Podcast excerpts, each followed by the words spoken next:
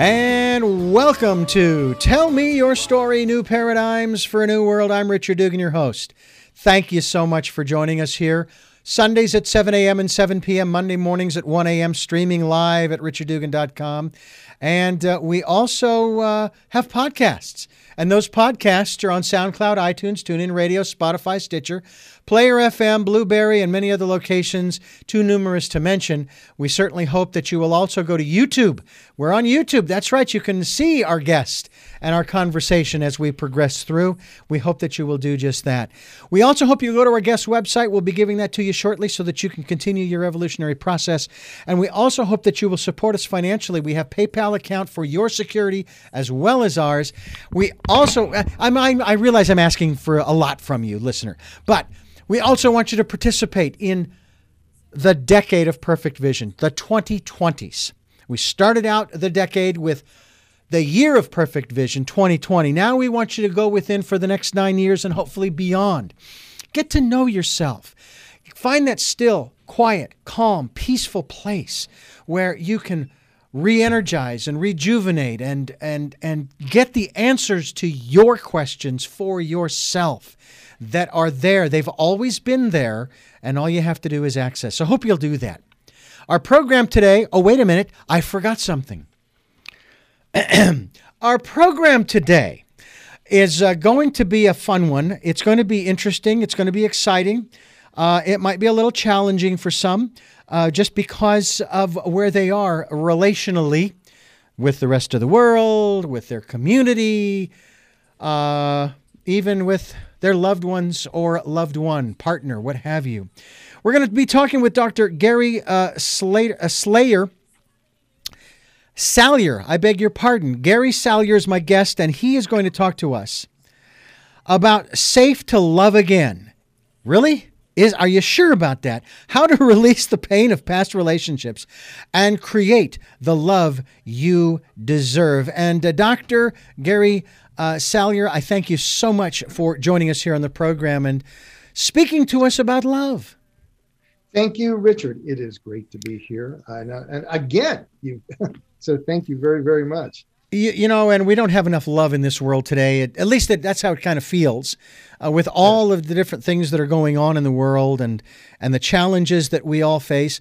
And I like to refer to them as challenges rather than, say, obstacles or or uh, chaos or catastrophes or, if you want to use the word pandemic, okay, pandemic. But um, the thing is, is that we're always faced with challenges. Uh, even water, as it's flowing downhill, even remotely, is going to find the path of least resistance. But in order to be able to find the resistance in the first place, it has to flow in that direction and say, oh, I can't go that way, so I'm going to go a different way. And it just continues to flow.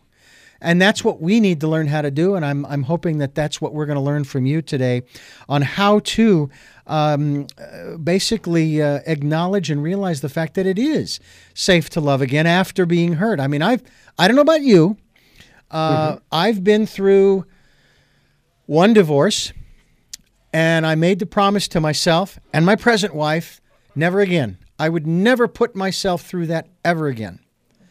Um, it was just it was ridiculous. I was lucky that it was Arizona, community property state Whereas uh, my brother, who was married in California, uh, had to deal with California law, which is much more complicated. It took him two years, uh, took me just under a year. Uh, so, uh, you know, I feel lucky in that respect. But I've also had relationships prior to that, girlfriends or female friends who didn't didn't work out. I mean, I, I matter of fact, uh, I think about um, a girl that I knew following high school. I was in college, junior college, and she lived on what would be considered the other side of the tracks. Okay, uh, the north side, as uh, usually the north or east. I don't know how this has happened, but the north side or the east side of the tracks is usually the more prosperous, abundant, wealthy side, well-to-do, if you will, and that's kind of where she came from and um, you know, and I still remember she came over to my parents' house where we were all still living for Christmas one year.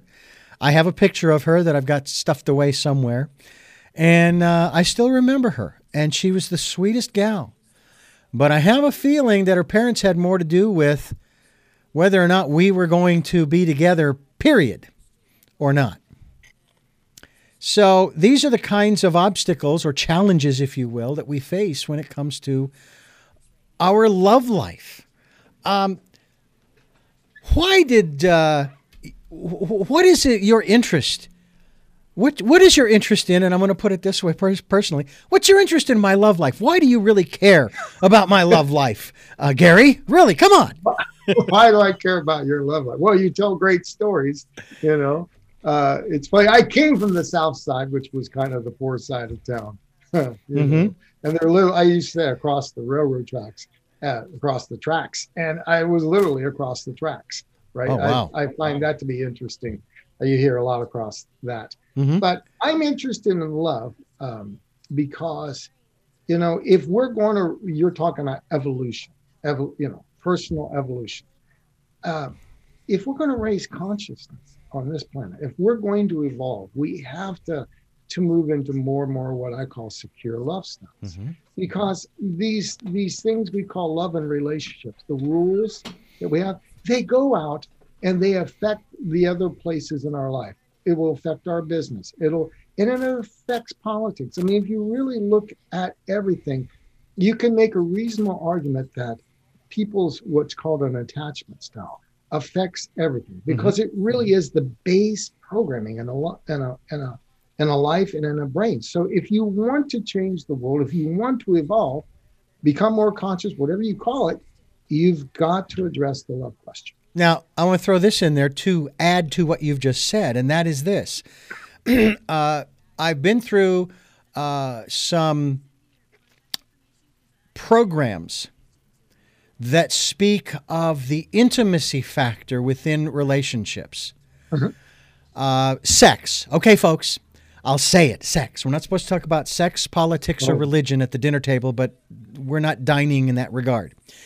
Um, it is said that there is nothing that exists that man has created that wasn't created from the sexual energy that we all have flowing in us. Not specifically from the sexual acts, but from that energy and there are those who, for example, I, have heard this example used. Following lovemaking, one of the partners, and typically, stereotypically, it's the man, falls asleep. But there are others who are energized. They're charged up and ready to go to do something. They can't just lay there, you know? Yeah. And uh, that's where that's where the creative juices flow, if you will. Um, would you say that that when we are able to acknowledge that we deserve to be loved and to love, that we deserve all of these different aspects thereof, that we then start to get into that creative mode and we also start to become uh, aware maybe of our life's purpose and start to go in that direction? I wouldn't say all sexual activity does does that necessarily. There's no doubt. I mean, neuroscience knows that when a couple has sex, it, we all get these enlivening hormones mm-hmm. that make us feel alive, and that actually uh, have medicinal properties for it. They give us longevity. Mm-hmm. There's been studies that point out that for women, that if you regularly make love to your husband, that you're going to prolong his life on an average of I think it's about four years, mm-hmm. right? There's there's a, a, Mother Nature rewards those who engage in procreation. it's and it and it energizes us. Now, I don't know that someone just out on a bar hitting on somebody or somebody who has some maybe sex addiction. This is a path to uh, creativity necessarily, because I think that type of sexual activity has downer. Mm-hmm. Yeah.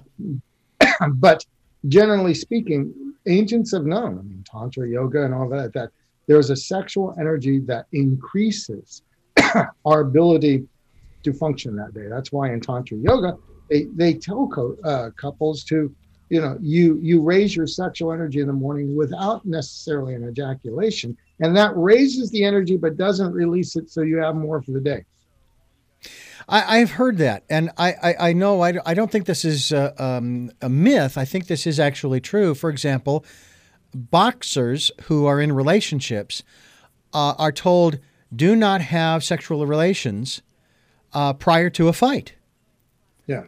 Yeah. yeah. That's been dismissed. Is it? Oh, okay. All right. Yeah, that has been dismissed. Okay. Uh, but uh, it was just the idea of for thousands of years, we have known that there's an energy about sex that enlivens us.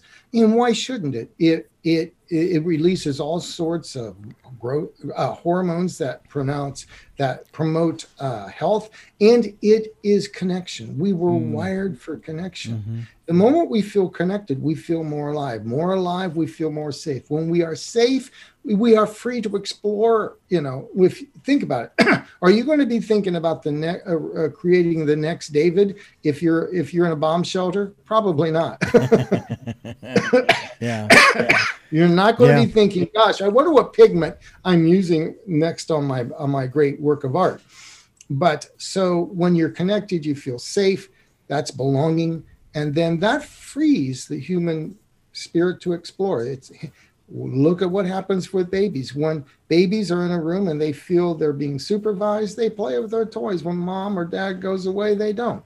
That's just human nature. Yeah. You talk about uh, six rights. Mm-hmm. Uh, it's funny how um, uh, our our um, preamble to our Constitution talks about the uh, you know we have these inalienable rights of life, liberty, and the pursuit of happiness. Uh, you talk about six rights, and we'll talk about these one at a time here. And this this is something that's extremely important. This is uh, really the basis of my book, Choices.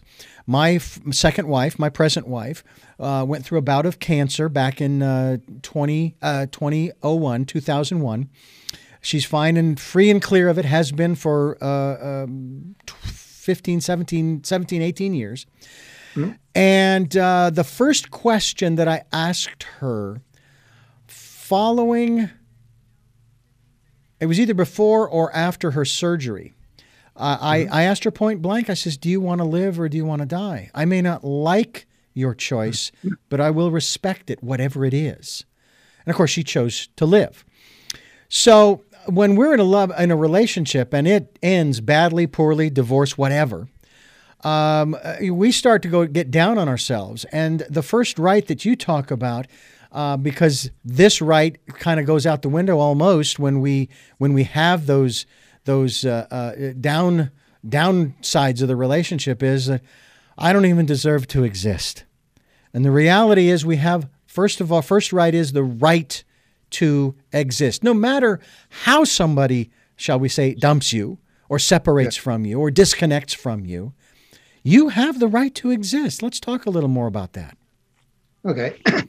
Now, one of the things, if like with these missing rights, I talk, let's, if somebody already had a missing right to exist, they had it in childhood, and then they get into a relationship and it goes south, that will more likely get activated than someone who maybe that wasn't their, miss, their missing right. Mm-hmm. So it depends. Not everybody has that feeling I don't exist. But it will, anytime you go through a divorce, if you walk in with a set of missing rights and things kind of got better and good for a while, and so they kind of go underground, they're still there, kind of like the, you know, the San Andreas is still is still down there. yeah. In spite of the fact bit. that I've been hearing we're waiting for the big one since the uh, early uh, 70s. yes, exactly. But that's so if you haven't done your work, yes, a good relationship for a while can can mitigate that. But if you haven't really healed it, then when you have a traumatic experience like uh, divorce, it's this, oh my God, I don't even have a right to exist. Your brain will default and explain it by saying, oh, there's that, I don't have a right to exist. The old wound gets reactivated.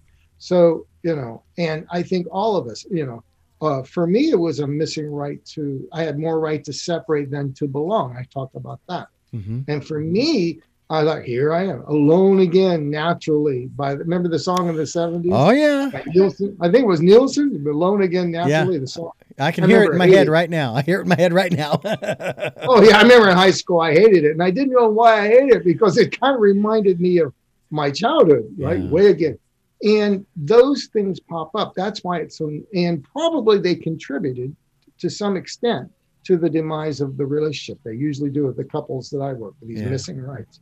So you're right on that, and you know it's sometimes a divorce can be a call to look inside and to fix the to restore the rights that we were given so we can go on and have what you have a happy marriage. Yeah.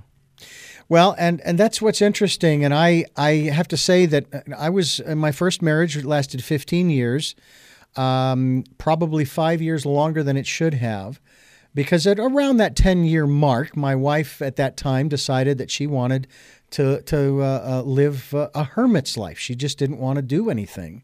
Um, yeah. Now she was totally blind, and again, this is not to bash her. I, this is not a, a bash my ex-wife uh, period. Uh, but uh, you know, she wanted to. She, she didn't want to do anything, and she was a very embittered blind woman. She felt like the world owed her. Now, I actually had a phase like that in my life early on in my early 20s prior to meeting her, where uh, I'm sitting there before I went to college. I took about six months off from high school to college, and um, I'm sitting there watching soap operas. And my mother says, "Why don't you go get a job at a radio station, a Christian radio station?" No, I don't want them shoving their beliefs down my throat. And yeah. I says, I said, you know that you know uh, uh, the state's the one that labeled me legally blind. I didn't do this to me; they did. So, and I'm playing the victim there. Yes. And so, um, as as as our relationship went along, um, it it it was good. I mean, I still remember a lot of the good times, and we did. We had some wonderful times. But when she decided she wanted to not do anything, um, I didn't want to be the person that took care of her from from that standpoint for the rest of my life. You know, I didn't want to be a caregiver. I wanted to be in a relationship, and we didn't have that. So um, and that went on and i kept telling myself here's here's where the logic came in and i think that it was maybe illogic as opposed to logic i am a smart and intelligent individual and i can make this work yeah. all right I, I know i can make this work i'm not going to try to change her but i'm just going to try to make this work and that's just where i was coming from at the time and my influences when it came to love were people like Dr. Leo Buscaglia, the late Dr. Leo Buscaglia, the love doctor, as they called him. He was a great. That oh, was a great book he wrote. I still have a cassette se- uh, a cassette tape series of his stashed away some back back in my archives. Ooh, wow. Uh, Gerald Jampolsky's "Love Is Letting Go of Fear." Mm-hmm. Uh, I mean, the list goes on, and so I, you know, you know, I'm reading all these different books, and and we're still reading together and doing different things. And again, I just got to the point where I want the full meal deal. That was the way I phrased it back then. I want the full meal deal. I don't want to. I don't want this. This is not what I signed up for. Uh, so th- that's another part of this this aspect of creating your own experience. That's another one of the one of the rights that that you talk about. Creating uh-huh. your own experience. Now, on the one hand, uh, as far as the relationship I was in, I created that experience. Exactly. Okay. Exactly. and so so that's the first step. We have to own that we created the experience that we're not happy with in the first place. We yeah. have to own it. Not blame ourselves, but own it. There's a big difference between owning and blaming. Right? Yeah, it's it's asking yourself the question, gosh, of all the experiences I could have had, I wonder how I'm creating this instead of why or blame or you know take responsibility and just notice how your brain is creating it. That's mm-hmm. the life changing question. Yeah, and then once you've owned it, uh, you then can begin the process of making changes. Yes. And I still remember the conversation that I had with her father, and it was in the kitchen of our home at the time and um, I had met somebody else, but it didn't have anything to do with the relationship that we were in. And so he asked me point blank, he says, So does this woman have anything to do with the reason why you're doing what you're doing? And I said, No. And it was one of the first times I ever really stood up to him. He's a big, burly guy, Russian. Mm-hmm. Okay. Oh, Russian. Yeah. And uh, he, uh, yeah. And um, I finally, I said to him just before I walked out of that house, almost for the last time, I said, Why don't you ask your daughter why I'm leaving? You know?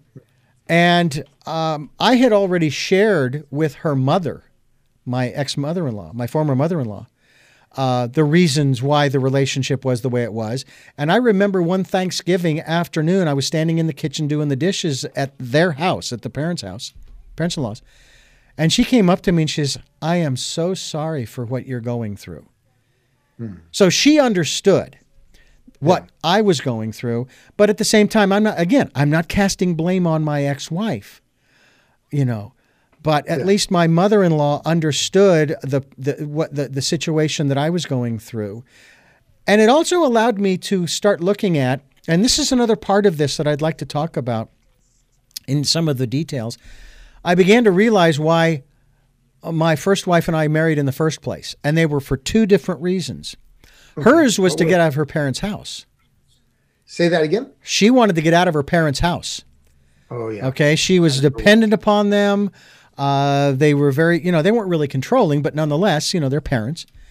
Mm-hmm. And for some reason, at that time, and I was 23 when we married, I wanted somebody to take care of. Mm-hmm. Okay. So 15 years later, I said, I don't want to take care of somebody, not like this. So, uh, so you married somebody that you had more right to give than to receive, and then later you resented it. And I, yeah, uh, but it was on me, and I, I, I realized that I don't resent her. I, it's, it was on me. I take responsibility. I own it, and not blame yes. myself. I just own it. Now, my present wife and I, I don't buy into the stereotypes that you see on TV and in movies, where the guy mm-hmm. is some kind of a dumb doofus, you know, and yes, dear, okay, dear, I'm sorry, dear, and the wife is the controlling, you know, wench, if you will uh, who basically uh, manipulates him, and it's each one is trying to get one up on the other. Uh-uh. I learned from my parents, who are both both in their late 80s and still alive and kicking and doing well. It's a team, not a competition. Yes, it is. It's a we, not two me's. Yeah, and I have to be honest with you. I've had to learn that over and over again as my present wife and I, um, uh, as we move forward. I mean, she's she's 69. I'm 60. I'm excited and thrilled about being 60. Uh, it's a great time. I thought about it for the last 45, 50 years because mathematically it was like, wow, I was born in 1960. And then when I'm 60, it'll be 2020. I mean, I'm, I'm all into numbers and patterns, right? Yes. And here I am. Here we are. And we're working together to build a greenhouse and we yeah. work together to do this and we work together to do that. And I listen to her. How important would you say is using our intuition, that sixth sense, so to speak? How important is that in uh, learning to love again? Well, if if you mean by intuition the the ability to connect to your feelings, I think most times ah. what people associate with intuition is being have a better connection with their right brain and their body, which controls their emotional receptivity and responsiveness. Mm-hmm. If if by that you mean you have more, you're tracking and you have more access to the way your brain is naturally scanning all around you. Your right brain is doing context all day long. But if you've got a missing right to exist, and you switched into a more intellectual mode and you went into your head and you and you separated from your body and your emotions it you know it looks like some sort of psychic process. Yeah, but yeah. it's really more right brain access. If you're talking about that all love depends on the flow of energy between you and your beloved and the and energy is emotions. That's it's a it's i think you know people talk about all energy all states of matter have a vibration. Mm-hmm. that's basically right. the yeah. way physics works in human beings is emotional frequency emotional states. Mm-hmm. And if you can under, if you're more in tune with that, then you have intuition. I know that for myself, there was a period of time where, for many decades, it was just a whole lot safer to tune to my own fe- uh, self and get into my head and intellectually than to tune into the emotions of somebody else. Principally because when you're three and four with a violent, angry, chaotic, borderline mother, you don't want to switch in because it was overwhelming. So I learned to stay on self, so to speak, mm-hmm. versus switch in. Right. When I learned to be safe with my emotions and emotions in general, and I got past the sort of masculine stereotype out there, the Marlboro man without any feelings. Oh yeah. Right. it was I, I the way I describe it, it was like a blind man getting a sight back. Oh wow. It really was. Uh, suddenly I'm seeing and hearing things in real time, and I'm not missing cues, especially with women, and they're no longer mysteries.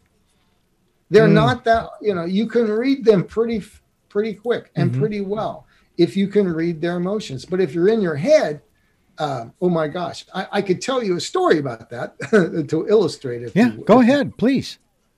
You know, it was just so much easier to be in my head than my emotions because it was how I downgraded all those horrible emotions coming from a borderline mother. But I couldn't see that. Couldn't see that. There was a, you know, so, but I did, you know, the, that helped me survive. But In my first marriage, you know, she has complained several times that she doesn't feel like I, I'm tracking her, right? Ah. And uh, I don't get what she needs, or I'm not getting what she's really requesting.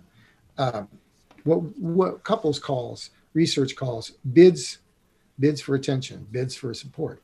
And you're supposed to turn toward them about 86% of the time. That's what good marriages do. And poor ones about 33% of the time. An attuned timely response back versus turning away or turning against or turning it back to yourself. That's a, a new one i created just uh, observing couples myself. Mm-hmm. and the day came when she told me that We've been married four or five years. And what does a good intellectual who has learned to survive by being on his head do? I go out and I go, well, I'm, i love my wife. I am going to read five books on women and I'm going to get this thing down. and in my 20s, I'm a very good student. So as we read them all, I've coded it and collected all that information in my head. And I, and I start doing things that, you know, that uh, I think women want women really mm-hmm. really. And she and I, and we have and so sometimes she'd do something and ask for something and i get it wrong and she, and i say well you know the book said that women like this.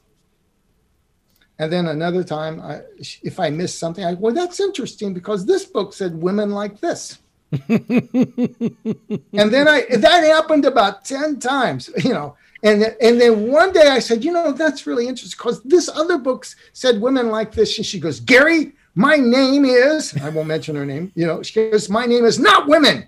my name is, and she goes, read me, not the darn book. you know, wow. Now, it never dawned on me yeah. that it was about reading her. Mm. And how frustrating it is for, uh, you know, a guy in his head who is trying to love her but without that emotional connection, I could, you know, these days I could have read her like a book, you know, yeah. but the book of her, not the book, not, you know, the books I had chosen to read, right? And so, you know, that's what, if you're talking of, that's intu- intuition in real time for most couples. It's just emotional access.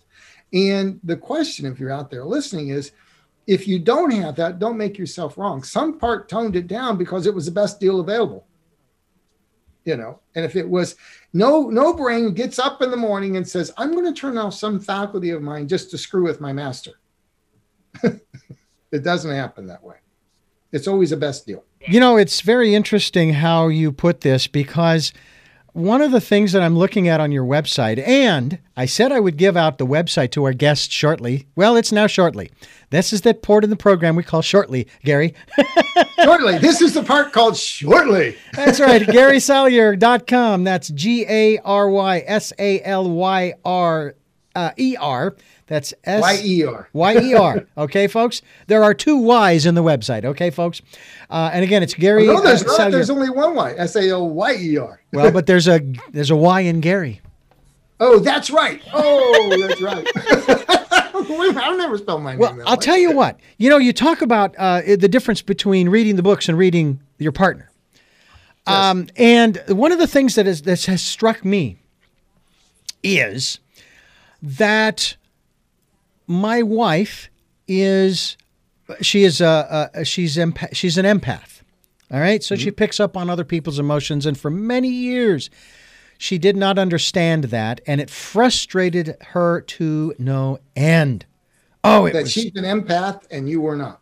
Well, I have a feeling that I am, but not to the degree that I would let those emotions of others come in. I could pick up on them most of the time, but it wasn't mm-hmm. like they would come inside and then I'm confused as to does that belong to me or does that belong to someone else?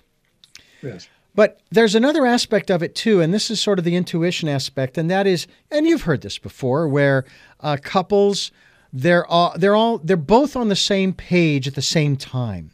Uh, mm-hmm. They they may even uh, come up with the same idea uh, at the same time. Now, whether whether this is just out of familiarity or whether it's something else uh, deeper, more metaphysical and esoteric, uh, is the person's going to have to judge. But there are times when we're sitting there watching TV, and you know we've already kind of planned we're going to go do this thing. Mm-hmm. Maybe it's make a meal. Maybe it's go someplace uh, to the grocery store or, you know, whatever. And I'm sitting there and I'm thinking, you know, I'd like to, I think, I think today, tonight, let's, let's pull out that steak out of the freezer and, and thaw that and have that for dinner. And all of a sudden she'll say, hey, you want to, you want to cook steak on the grill tonight? I didn't say a word. Yeah. And granted, yes, maybe there's a certain level of familiarity. Or I'm thinking, you know, we got a few extra bucks. Why don't we go here for for uh, for a meal? And she might say it, or vice versa. Um, we're working on a greenhouse right now, or I might be felling a tree that's died on the property where we live, or I need to cut the weeds around the house to reduce fire danger, or, or whatever it is. Yeah. And if I'm out there doing these things, I'm not hearing her say, Oh, please, Richard, be careful, be careful, be careful, be careful. No. She is offering me advice. Okay, she's done this on a number of occasions where she's offered, you know, maybe you should try doing this. And I have to bite my tongue and press my ego down a little bit, saying, Calm down. She's there to help. She's not trying to keep you from doing anything. She's only trying to keep you alive. Okay. So when I'm out there by myself, and I was doing this with a tree I was trying to cut down, and I moved the ladder around the tree eight or nine times, and I've told this story many times. I couldn't get the tree, the, the ladder into the right position. I had a chainsaw, I was ready to go, cut the top down to make sure it falls in the right place. I couldn't figure it out. And I thought, you know what? Because she said this many times. You know, there's plenty of time. So I put the chainsaw away, left the ladder against the tree, went in the house for the night. Came out the next day, moved the ladder into the into one position, boom, cut the tree. It's done. Everything fell the way it was supposed to. Nobody was hurt. Nothing was broken, injured, what have you. I find that that kind of connectedness, it's almost empathic or telepathic, if you will, mm-hmm. where and, and maybe it's more because she she she cares so much about my welfare and vice versa. But she cares so much about my welfare when I'm out there doing stuff that I am sort of on that wavelength, if you will. You talked about, you know, vibration and so forth. Yes. I'm on the same wavelength. Now, whether she is consciously feeling that while she's in the house doing whatever she's doing while I'm outside doing the manly things, um, I don't know. All I know is, again, this goes back to the concept of it's a team effort, not a competition, where I'm going to do this and I'm going to show her, you know, I'm I'm a man, you know. I'm a man. Yeah, exactly. Uh, would you say that that's a different? Is that something that's that's along the same lines? Not so much of intuition, but of that connection and that bond that two people have uh, if they spend a great deal of time together. Well, there's no doubt that uh, nervous systems, two um, partners, they they co-regulate each other. Mm-hmm. this idea that we, we're going to self-regulate that's bs there's science behind this Mm-hmm. Yeah. couples if you're you know their heart rates will sync up for good and bad by the way Oh, Yeah, Their okay. heart rate after a while, you know, nervous systems tend to align and they find that place where both connect. Uh, if someone's more anxious, they tend to raise the, the level and the heartbeat of the other one. If someone's more calm, it tends to calm them down. But they tend to to sync up. Uh, you could also there's some you know there's some other things like the HeartMath Institute points out that the heart seems to have an awareness uh, it's got this funny thing. It starts to react for something about three to five seconds, sometimes before things happen. It's got some sort of prescient knowledge. It, it intuits, and we're a lot of times we're not connected. But I do believe that women, you know, they're born to be connected. They, the the biological, the evolutionary psychology of a woman Yeah. is to to have more emotional sensors and that our emotional brain is always picking up context. Men tend to live more in their left brain, where, by the way, we don't have an emotional processor. Women have emotional processors on both sides of Mhm. the brain. So Oh, this is why men can compartmentalize. okay. So not only do they have emotional processors on both sides of the brain, and by the way, we men were never meant to live in our left brain. Just go there in emergencies, like when the you know when the boar turns back around and thinks we're lunch. Yeah, exactly. right? But if they, the emotional processors on both sides of the brain under stress, their brains throw eight times the amount of blood flow at their emotional processors, whereas from a man's brain, it throws eight times the amount of blood flow at their logical problem solving areas. This is why men try to fix versus feel. Mhm. And now add that in with the fact that women's emotional memory, the part in their brain, is about double the size of a man's, which is part of the reason why in an argument it's tough to deal with the details Yeah. a woman can throw at you because they've got they've got the storehouse twice the size, right? Um, and but the point being they're they're there, their brains are meant to connect a lot and gather a lot of information, and they have more access, typically speaking, than men do. And it's there's some biological reasons. The, the brain storage and the emotional processes are, you know, a factor of four Mhm. over.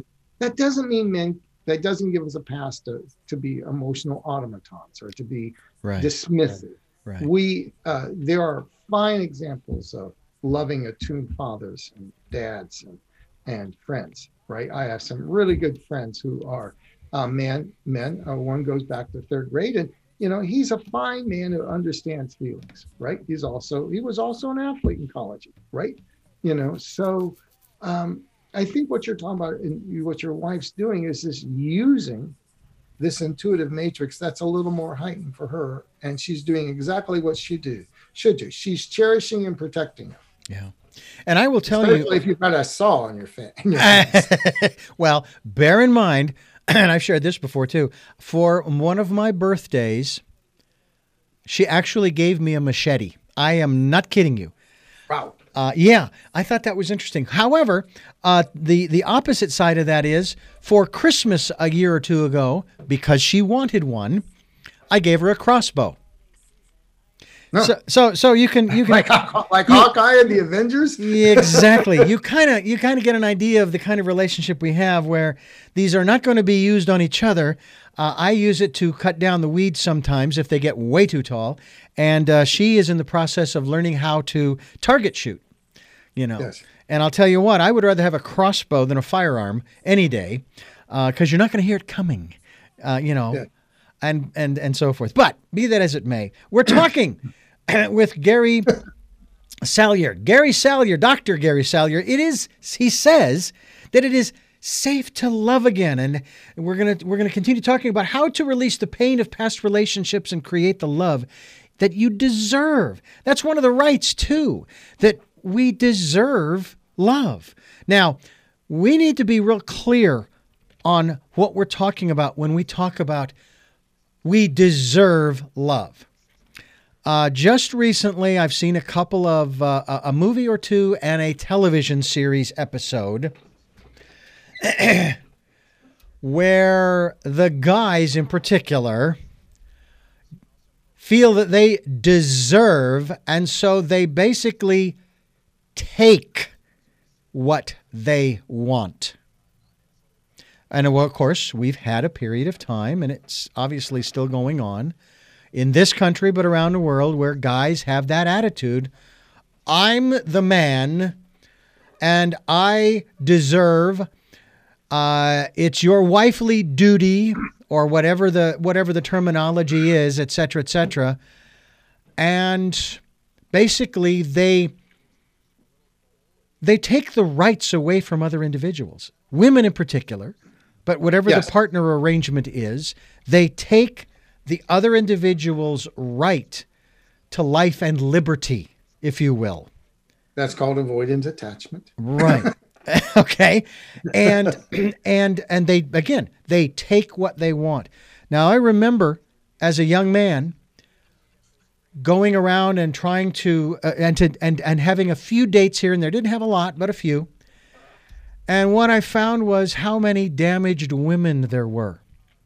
Mm-hmm. And I'm not kidding you, I felt ashamed to be a member of the male of the species because of the damage they were doing. I grew up with four sisters and a mother.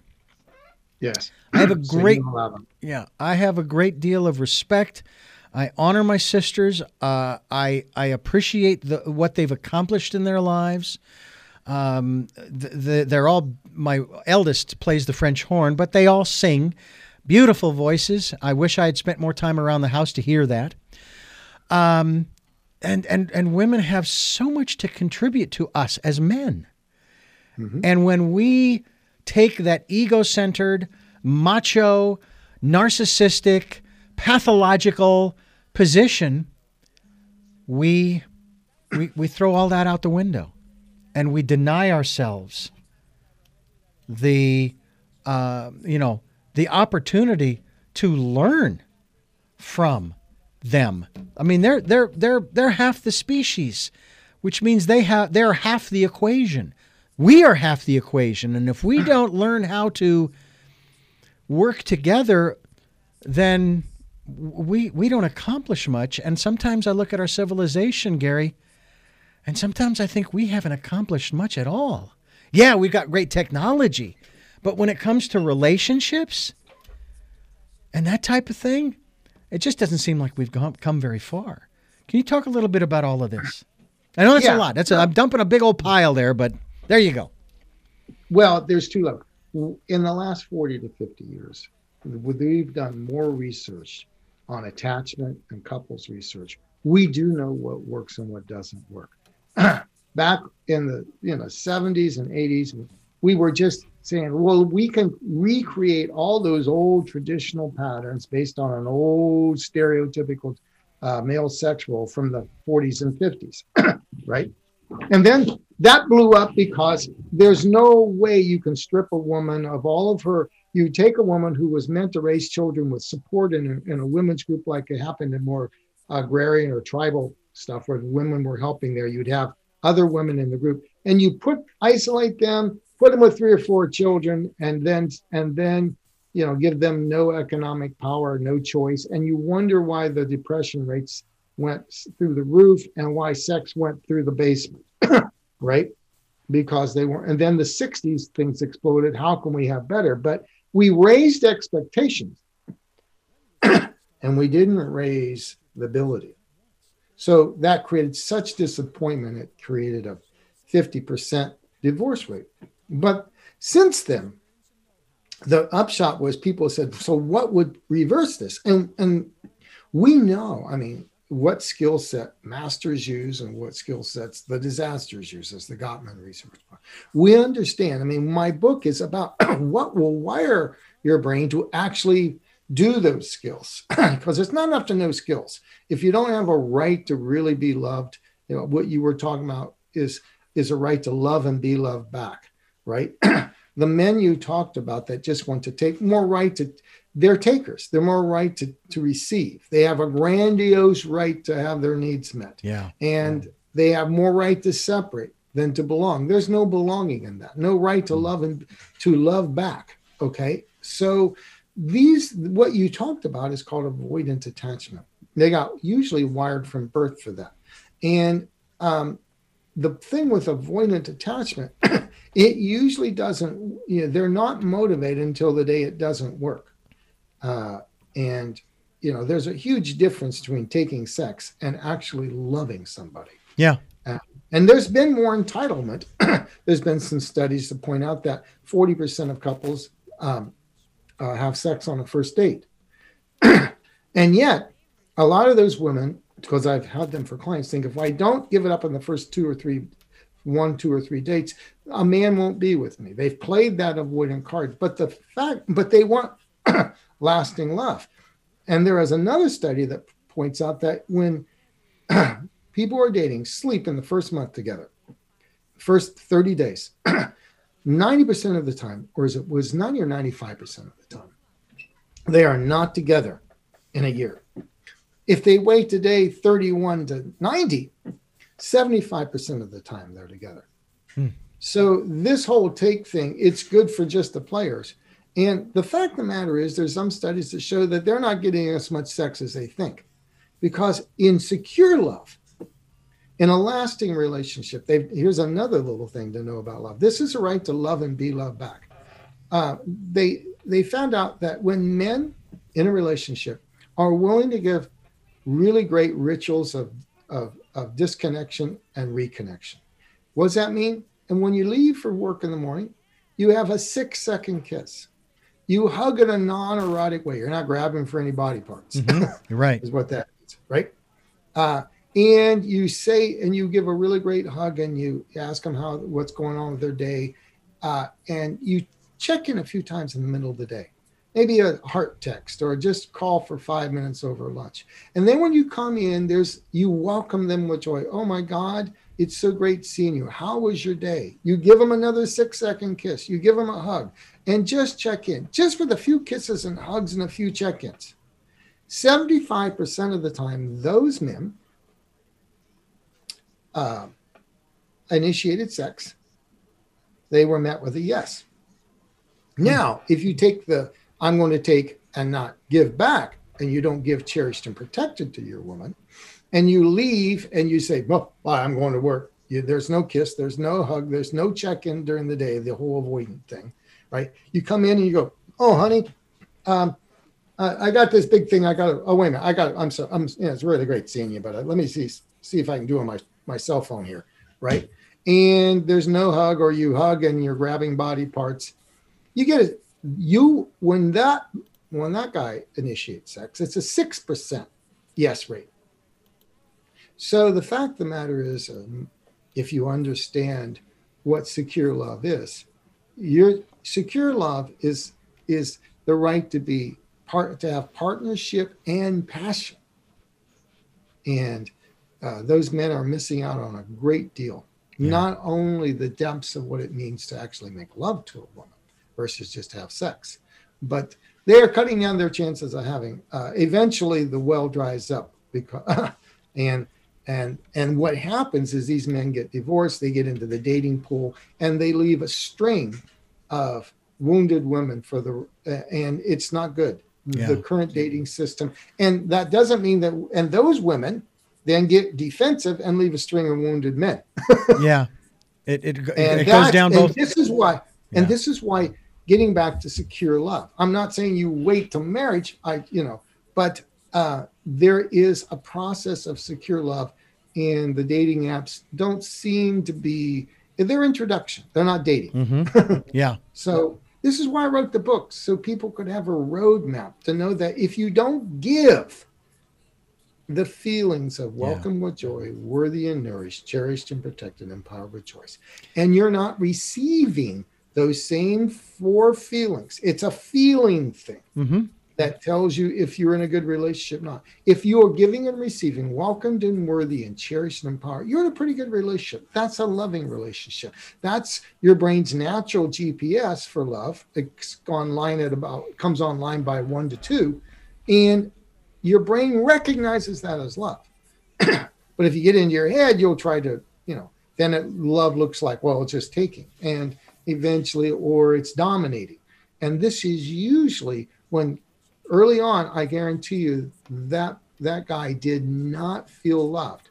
And one thing I have learned over the years with clients is that when someone doesn't feel loved, and because love is a form of safety and belonging, they will opt for power instead. Mm.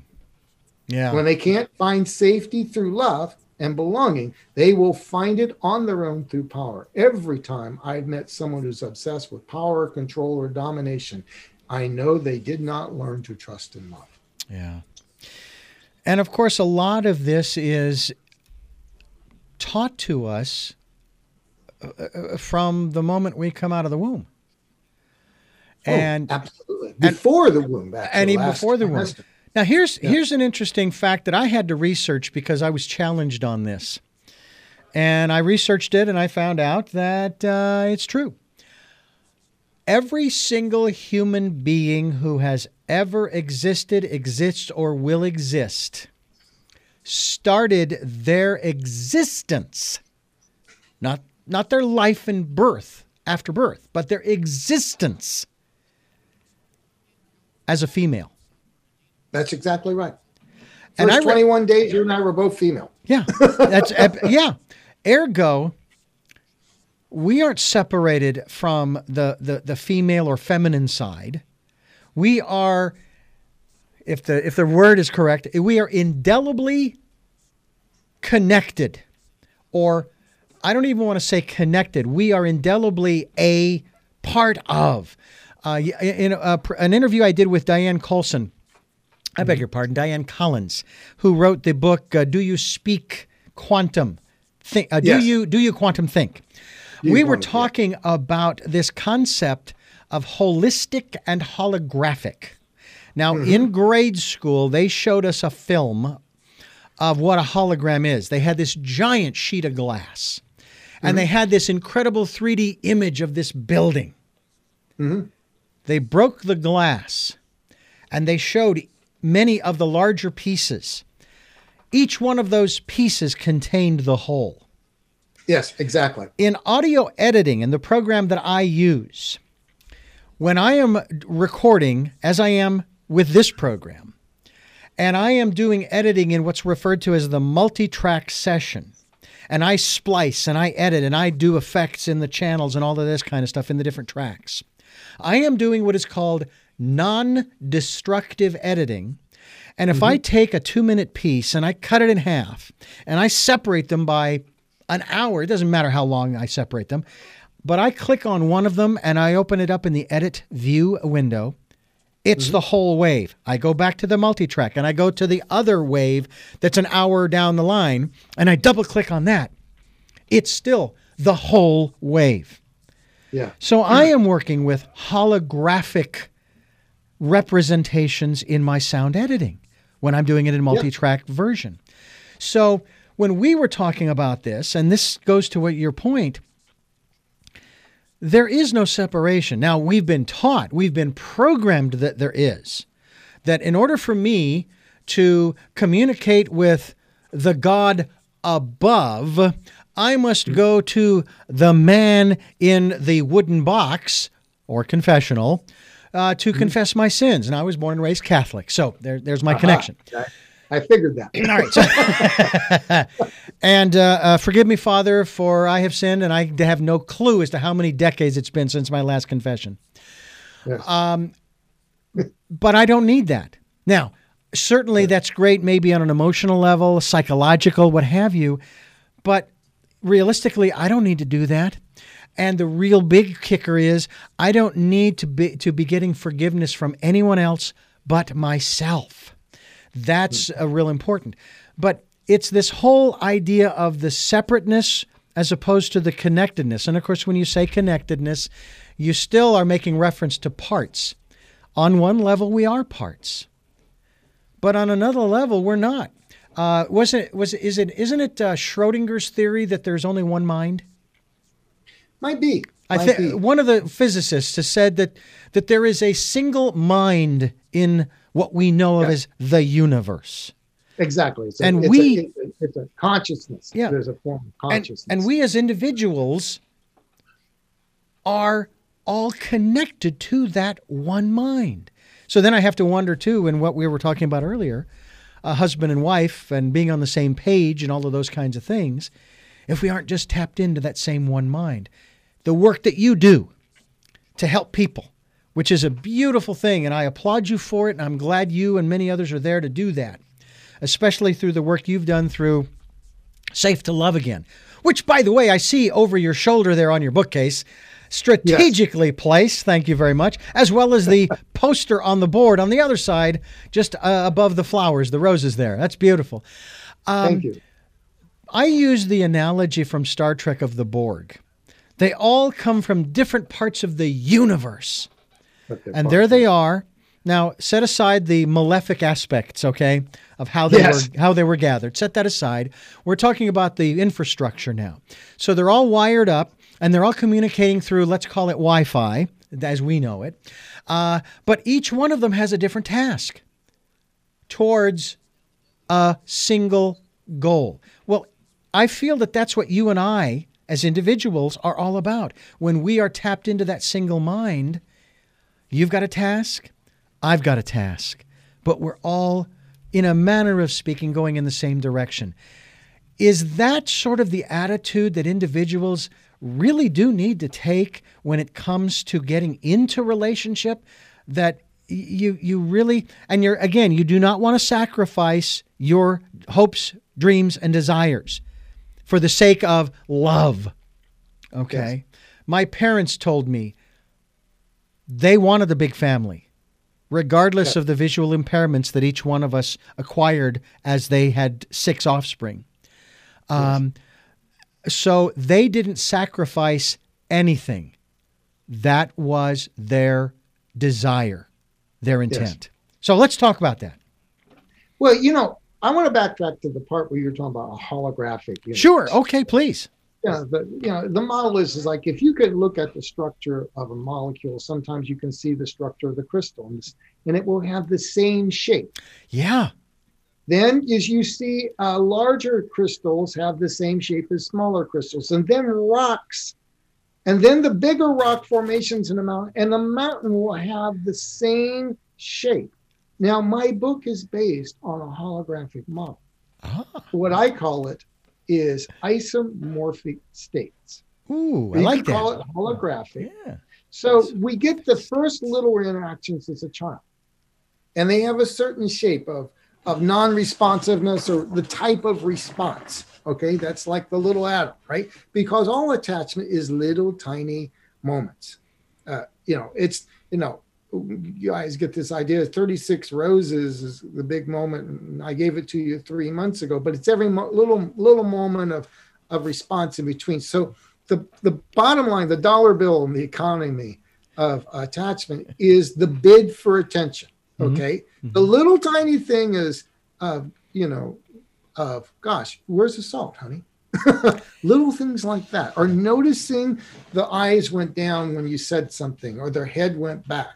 Little things, right? And then responding or repairing if you got it wrong. These accumulation, they have a certain shape. Yeah. And these shapes become these six rights that I talk about. Mm-hmm. And each right, and for me, when I'm doing the work with a client, I've got, you know, I'll be training some therapists at the end of the week on how to do it. And I can feel the energy, and there's a certain shape to that person's energy, and it fits their earlier experience and it fits these rights. Now, those, no, those early, you can call them adaptations of how they defended against poor responses called missing rights. Well, these rights will then play out as patterns in their, their childhood. And then there are predictable patterns with the same shape that create couple patterns. And if you take those couple patterns, they will sh- also, I pointed out in chapter three, people will show up with patterns in love and then they will have the same patterns with their roommates in in their business. Show me somebody that can't reach it they didn't that they reached out and they couldn't get their response back. Then they have more right to reach out and they're always and they choose a taker because they don't have a right to receive. And then and then in a business they complain in love i got a taker I, a man that doesn't give to me like you were talking about and, but in business They'll also say, Gosh, I'm always giving freebies, never receiving, or I never charge my value. Mm. Suddenly, or they didn't have a right to really belong in a we, they had more right to separate.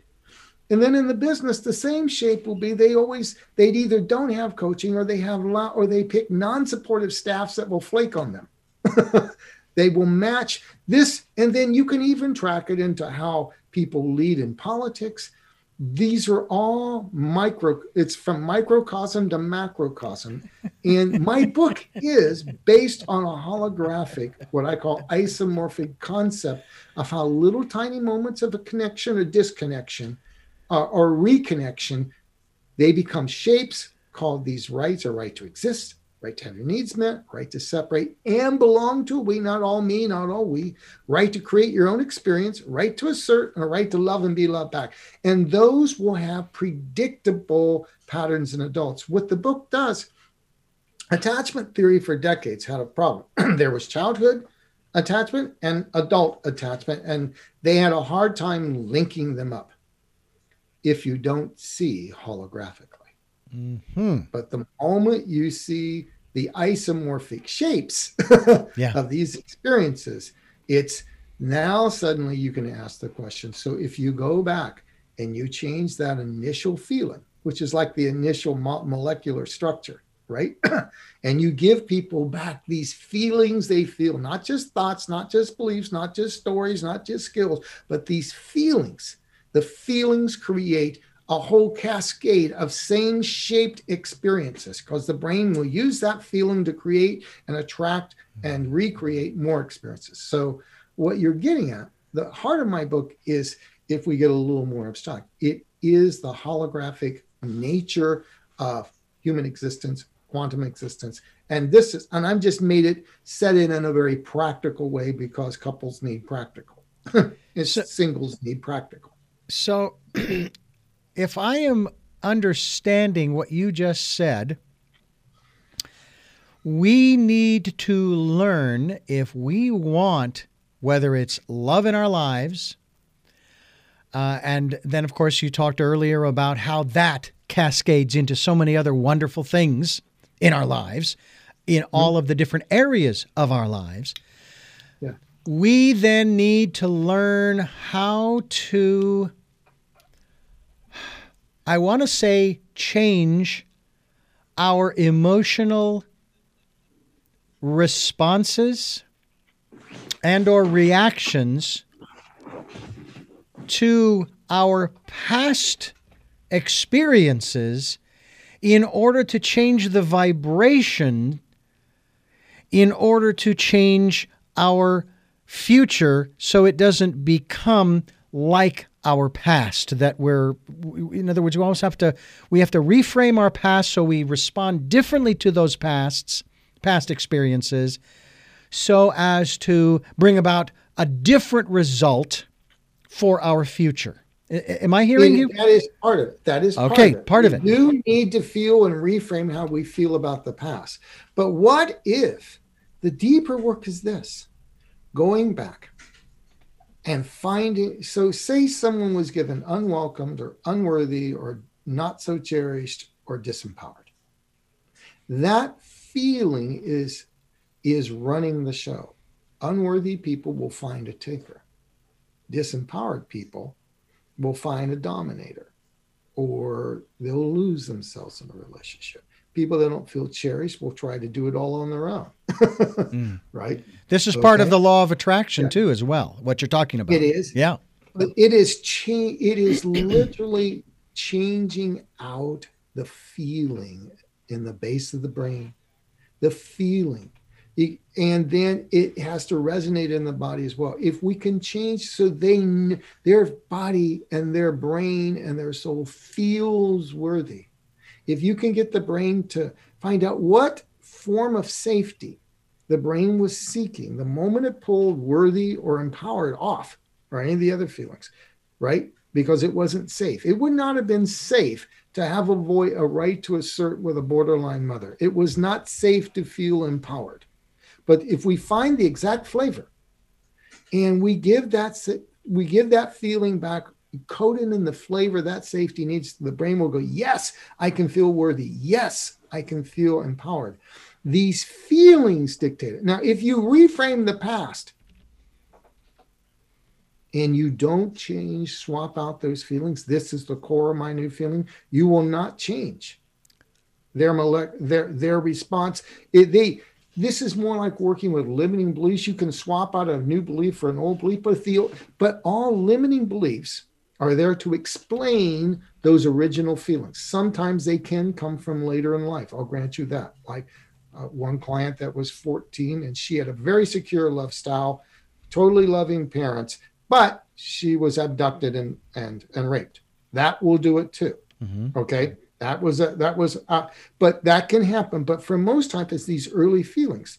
If we can swap them out, it is it is it is then the the brain. If you don't swap it out, the brain will just come up with another limiting belief. To put it like this, you look at the mountain that has the big the shape and then you see the more rock dimension then you see the smaller rocks and then you see them and then you see the the crystals and then you see the molecules if you go and take imagine we had a starship mm-hmm. and we could take phases and recarve a different shape to all those those those mountains and mm-hmm. things. And we don't change the, the molecular structure. Given enough time it will reset. Oh. It will reset because the original the original structure at the molecular level will eventually recast itself. Mm-hmm. This is when couples re- relapse or singles keep repeating. It's because a coach worked with the prefrontal cortex, which doesn't run the feelings, and they work with their story, or they work with their belief, or they work with skills. So long as that feeling is at the bottom, it will continue to create the basic matrix for the shape of all their experience. They will just, they can tell, eventually, the if you don't change the feeling, the brain will go, that's not true. Mm. There's and we'll just come up with a different belief. Yeah. They'll say, oh well, I can't use this one. For instance, someone may, may have a feeling, you know, limiting beliefs come in three sh- sizes essentially. There's something's wrong with the universe. Love is so screwed. Modern love sucks. Something is wrong with them. All men are, all women are and something's wrong with me. God, I am such a loser. I'm I don't deserve it. What do I, I need to lose weight? I need to uh, buff up, whatever, right? So if you don't change the feeling, say they feel unworthy, and say they have had a feeling of the world is screwed, and they go to some gurus like Tony Robbins and they change their beliefs and not knocking on Tony, but they that's one a lot of limiting beliefs and other coaches that have followed that school. And there's a truth. They are explanations, right? And then it doesn't really change because the same feeling of unworthy is there. Eventually, the brain says, Well, there's no evidence for this. I still feel, then the brain will have to, and they say, Oh, no, something's wrong with men. Then they go to a therapist. And they go, no, you can't say all men, all women. Okay, fine. And and they and they go around. And they go, oh no, no, something's really wrong with me. Mm. Yeah, you know, that sh- it will shape, but it will that each of those will have the same shape as that feeling. Mm the heart and soul of this is you were born deserving. Yeah. You were born to expect as a human being. You have a right to feel welcome in this world. Yeah. yeah. Which gives yeah. the right to exist. You were born to feel worthy, which gives the right. These feelings give the right. Mm-hmm. Rights are motivational states. If if feelings had words, they would only say two words, yes or no. Worthy says yes to my needs. Unworthy says no. Disempowered says, I mean, uh, no to my right to create my experience, no to the right to assert. Empowered says, yes, I can have a voice. Yes, I can have my own. So if we, the key is to reclaim the safety to reclaim these feelings and let these feelings. And when you have the feelings, you can give them. And when you give them, they feel worthy. And if you really feel worthy and you feel empowered and cherished and welcomed, see, it gives you a secure love style. This is what secure these, you know, what's called a secure love style has. And the mark of anybody who is securely attached versus anxious or avoidant is they take no BS they give no BS. In other words, they give all the rights, they receive all the rights, they give all the feelings they take. Now, with a little alignment attraction, love works. All this mm-hmm. is by nature. What I am looking for, uh, I'm going to have to train these, you've got to understand the, sh- the energetic shape of these rights and feelings. And when you pick up the pattern in the um, uh, the adult couple or the single couple, you know, 75 to 80% of the time, I already know the, the general story of what happened because I know what the energetic shape is going to predict. Yeah. This is fascinating, and and, and yeah. more and more questions just keep flooding in, and so we may have to come back to this because it seems as though um, we are in such a state as a civilization, and when I say civilization, I mean globally, that um, if we don't start getting a handle on this, and as, as you mentioned earlier in the program, raising the consciousness to to a place where uh, we can create something within community that fosters more love and more acceptance, um, we're going to lose it. We're going to lose civilization we're going to lose community. And that's just kind of where I'm where I'm coming from. And I'm I'm an optimistic kind of guy. Uh, my glass is half full, you know, and um, uh, uh, you know, and and and so I I I I feel like we can do this. It's not a question of whether we can or we can't. We can. The question is, will we? Will well, we? Let me let me project this out a little sure. further something I don't normally do, but there's no doubt that you know I talk about in the book. Love is the operating system. Love isn't a program like Excel or program or, or PowerPoint. Mm-hmm. It is Windows. It is OS 10 or whatever right. the thing mm-hmm. is. right. I got you. Yeah. you know, you know, but I don't have a Mac, so I don't know. But I know it's in, there was an OS 10. Now, if you are looking at this this way, it wires how you create experience. So notice what a, a, a, missing right to exist, if it gets in positions of power, will not support climate initiatives. Mm-hmm. It has no right to exist. Mm-hmm. And it can give no right to exist.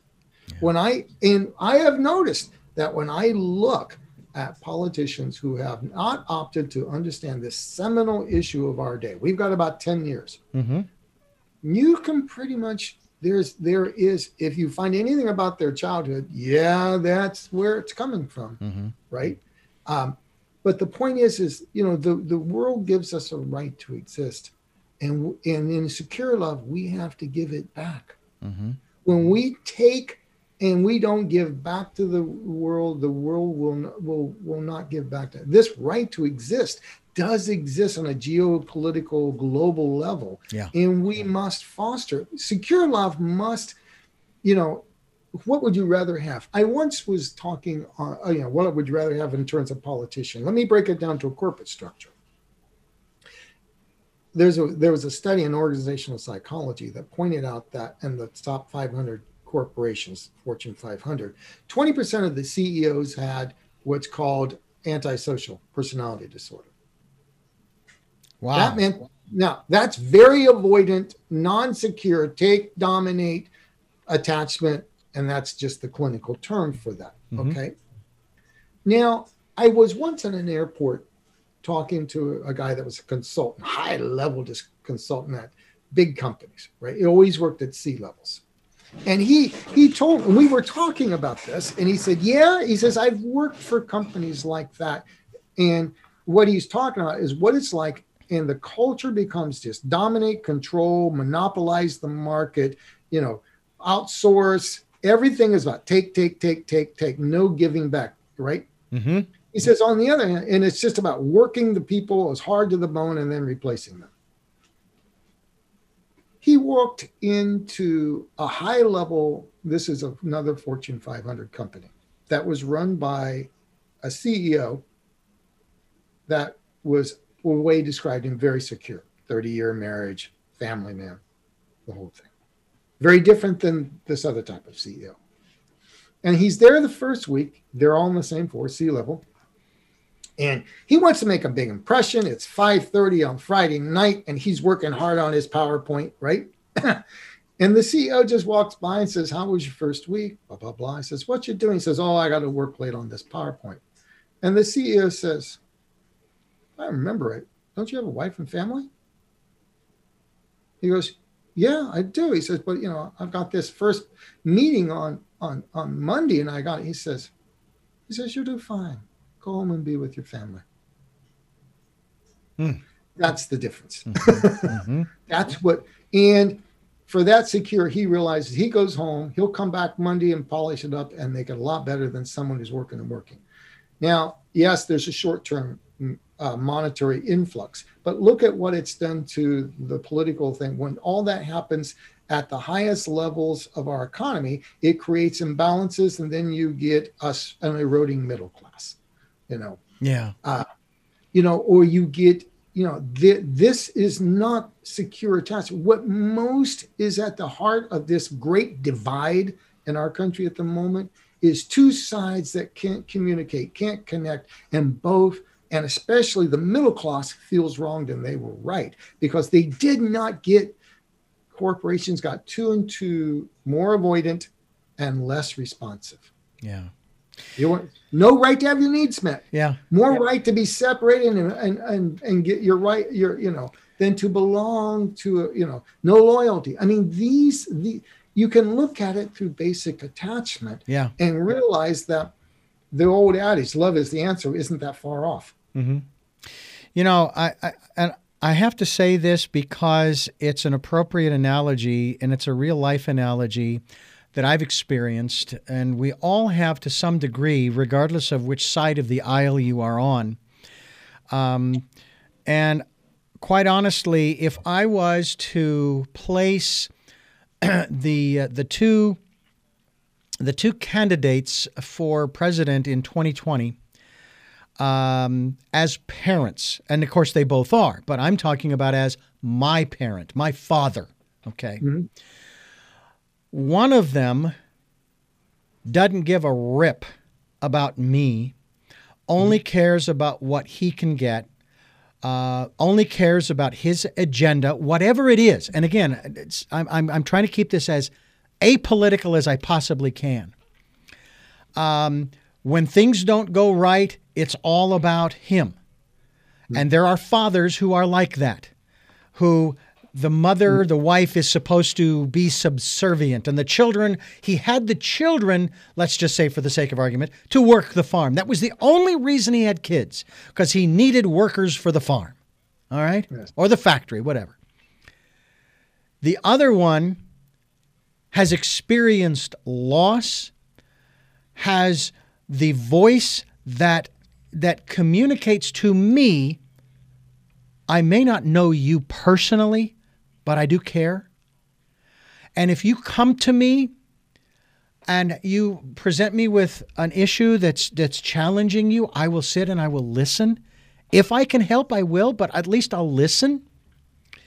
Um, and who is interested in all of the children and not just the older ones or the younger ones or the males or the females. Yeah. And I have to say that when when the aforementioned father was in Phoenix, Arizona, my hometown, for a rally in June 2020, and I'm watching the events unfolding, and this was through a newscast that was had a commentator there in the rafters giving a report. Mm-hmm. I felt so left out. Mm-hmm. And it, again, has nothing to do with politics. Has to do with the fact that if this had been my father, he doesn't care. I can't go to him and say, Dad, you know, I, I got this issue. You know, I'm having this this issue with my wife, or uh, I'm having this problem at work with my boss, or whatever it is. He didn't care. He, he's not going to listen to me. He said, "No, talk to somebody else. I'm too busy dealing with whatever." And then on the hmm. night that um, that that Biden basically said, "Yeah, we we've we've won," you know, that's been the determination. I sat and I listened to him, and I'm going, I could go to this guy and say the same thing, and he would care. Yeah, he would. He would at least he would listen with compassion. Now, those are the two differences in personalities, not politics, but personalities. Yes, there's huge personality differences. That very different childhoods. yeah, very different, very different. Well, look at the two fathers that both men had. Yeah, very different fathers. Sure. One is both are given what they were are giving what they received, mm-hmm. and one was given very little. Yeah. In terms of compassion. And, and, one was given a lot. And you can't hide that stuff. And that's not something you can make up. Now, maybe Ronald Reagan, he was an actor, could probably act his way through it, but I don't believe that he did. I honestly don't. No. I, I've even heard this phrase, and I tend to agree with it. And I would probably say this of George Sr., of George Jr., uh, because I'm not uh, uh, on the right or the left, but I was not real happy with Reagan's deregulating of broadcasting in 1981. But that aside, I could sit down over uh, at a bar over a beer and talk with these guys about baseball or or uh, cars or whatever without any problem. I couldn't talk to this guy that I referred to already because he wouldn't care. Yeah. He's too self-absorbed, and I, I, and I feel sorry for. Well, I guess I shouldn't say that because that's just the way he is, and if people, if people resonate with him in that regard, then then that's their choice. I don't, and neither is wrong. It's just the way that it is. Yes. You know, you use the analogy of the macro and the micro universes. I use that analogy, but in a different way as far as duality. There is no duality yeah. in the macro universe. Things just are what they are. Uh, supernovas explode, uh, comets collide, meteors, asteroids, everything is moving and shaking and, and, and all of that kind of stuff. And on the mac- micro uh, cosmic world, the same thing is happening. As above, so below. But in this world where you and I live, we can't seem to get past the dualism of good and bad, right and wrong, uh, good and evil. Well, it just is what it is. Yeah. well, as I know we're wrapping up. Yes, here. we are. what as as we look at this country, I've asked a lot about this. This country looks like a bad marriage to me, and has all the characteristics of a bad marriage. Two sides don't listen, criticism, contempt, you know, the uh, stonewalling. The four horsemen of a bad marriage are criticism, left and right, without positivity, defensiveness, not listening to the other side, just defending, contempt, just look at what's going on in Twitter and social media, how much easily more contempt we give to each other, mm-hmm. uh, and then stonewalling, right? Just not responding to each other.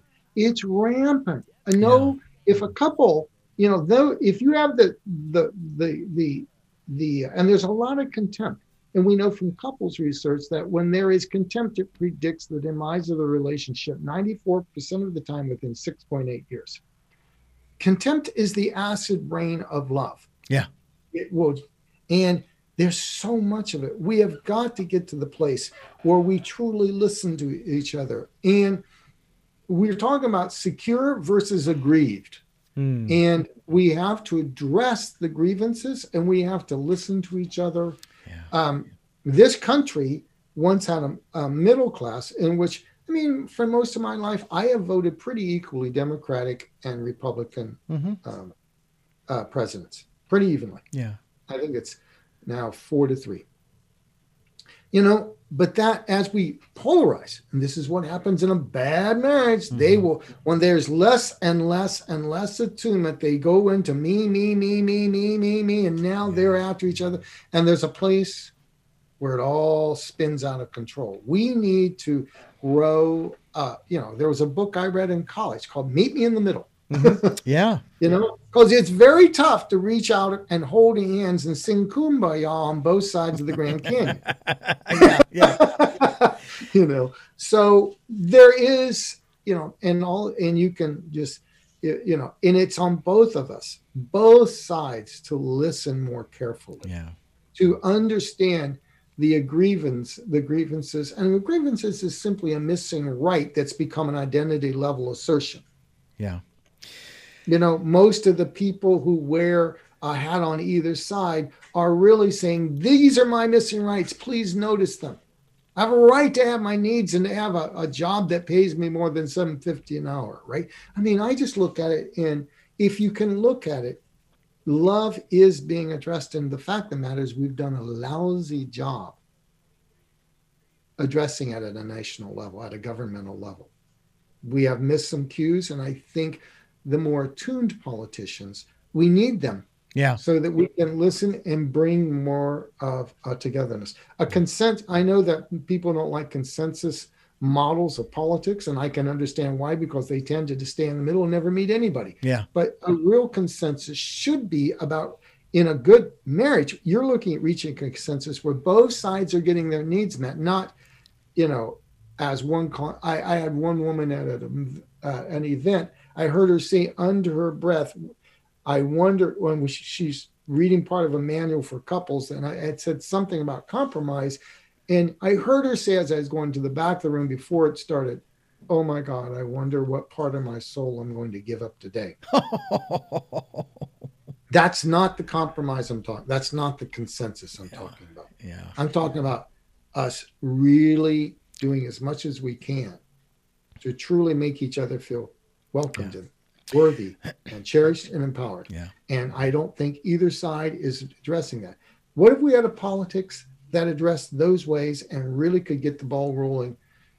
Oh. It's going to be difficult because we're at this. Trust me, it's hard when you're this far apart. Yeah. But we've got to come together, and that's what I'm it's, hoping we do. And it's not impossible. And I will share with you that I think I've heard this. I've heard it said that in uh, uh, uh, courses on debating, that the students are often uh, put up in debates. Uh, the instructor finds out where they're coming from philosophically and has them debate from the other side.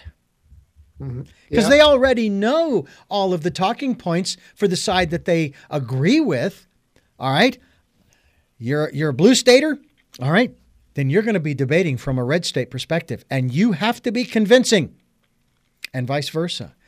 And I honestly, I, like I think that that goes to the analogy of walking a mile in someone else's sh- moccasins or shoes, whatever the case may be. Because uh, until we start going down that road, we're not going to find the compassion. But I'm optimistic like you. Dr. Gary uh, uh, Salyer is my guest, and he is the author of, yes, folks, it is Safe to Love Again. It is safe to love again. And he's got some great opportunities for you uh, to learn how to release the pain of past relationships as well as create the love you deserve. And you do deserve love. Uh, I will say this, uh, Doctor, that um, for those who who ad, uh, uh, who adhere to the the Christian philosophy uh, and the sacrifice, uh, I used to hear it said that uh, you know we were nothing but lowly worms until the sacrifice, and I got to thinking about that for a long, long time, and I got to realizing that's not true.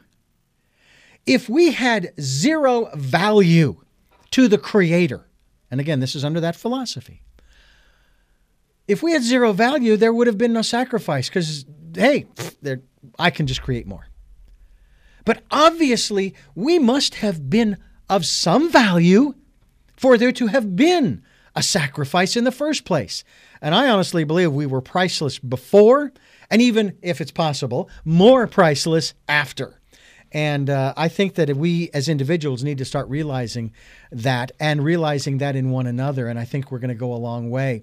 We are going to go a long way on this program uh, to bring this program to a close. Talk about long ways. Uh, but we are going to first uh, ask you three final questions.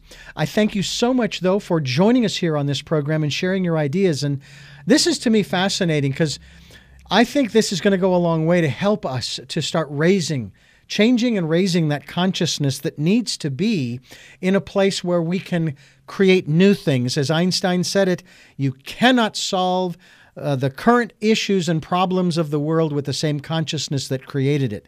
So if we raise our consciousness, we can deal with and solve anything. And I thank you for uh, sharing that concept with us as well, especially when it comes to relationships. Thank you. My final three questions uh, before I ask them are the uh, the statements to our listeners. Thank you for listening to the program at 7 a.m. and 7 p.m. Monday mornings and 1 a.m. on uh, I beg your pardon 7 a.m.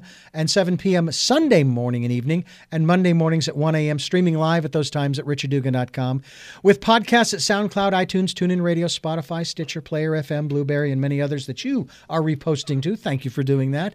If you'd like to support the work we're doing, we would greatly appreciate appreciate it. Just go to our PayPal link on the homepage of richarddugan.com. It's for your security as well as ours. Go to our guest's website. I highly recommend that you do so. And it's garysalyer.com. Uh, That's G A R Y S A L Y E R.com. And participate in this, the decade of perfect vision, the 2020s.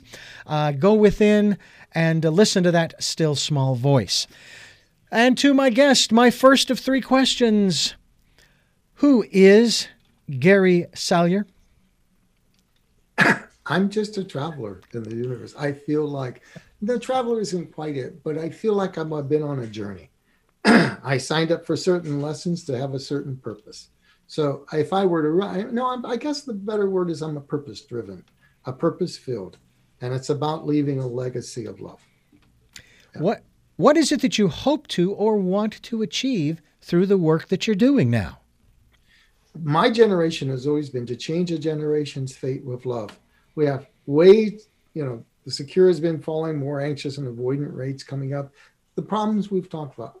Wouldn't it be great if if marriages could be truly loving and lasting, like uh, instead of the you know, and not a fifty percent rate, which you know is probably since some people don't record that, it's probably more than that. That's mm. what I want. So people to, and for our society uh, and our world to heal because love is a better way of being in the world.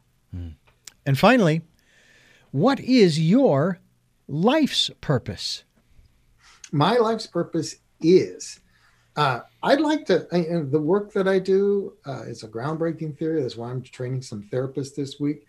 Um, my life's work is to change a generation's fate with love. To, you know, how do we get back to if we for those of us who weren't born in a with a secure family, right? That were born with a more anxious or avoidant, uh, you know, how do we get back to that secure place that is our birthright? We were born worthy of love.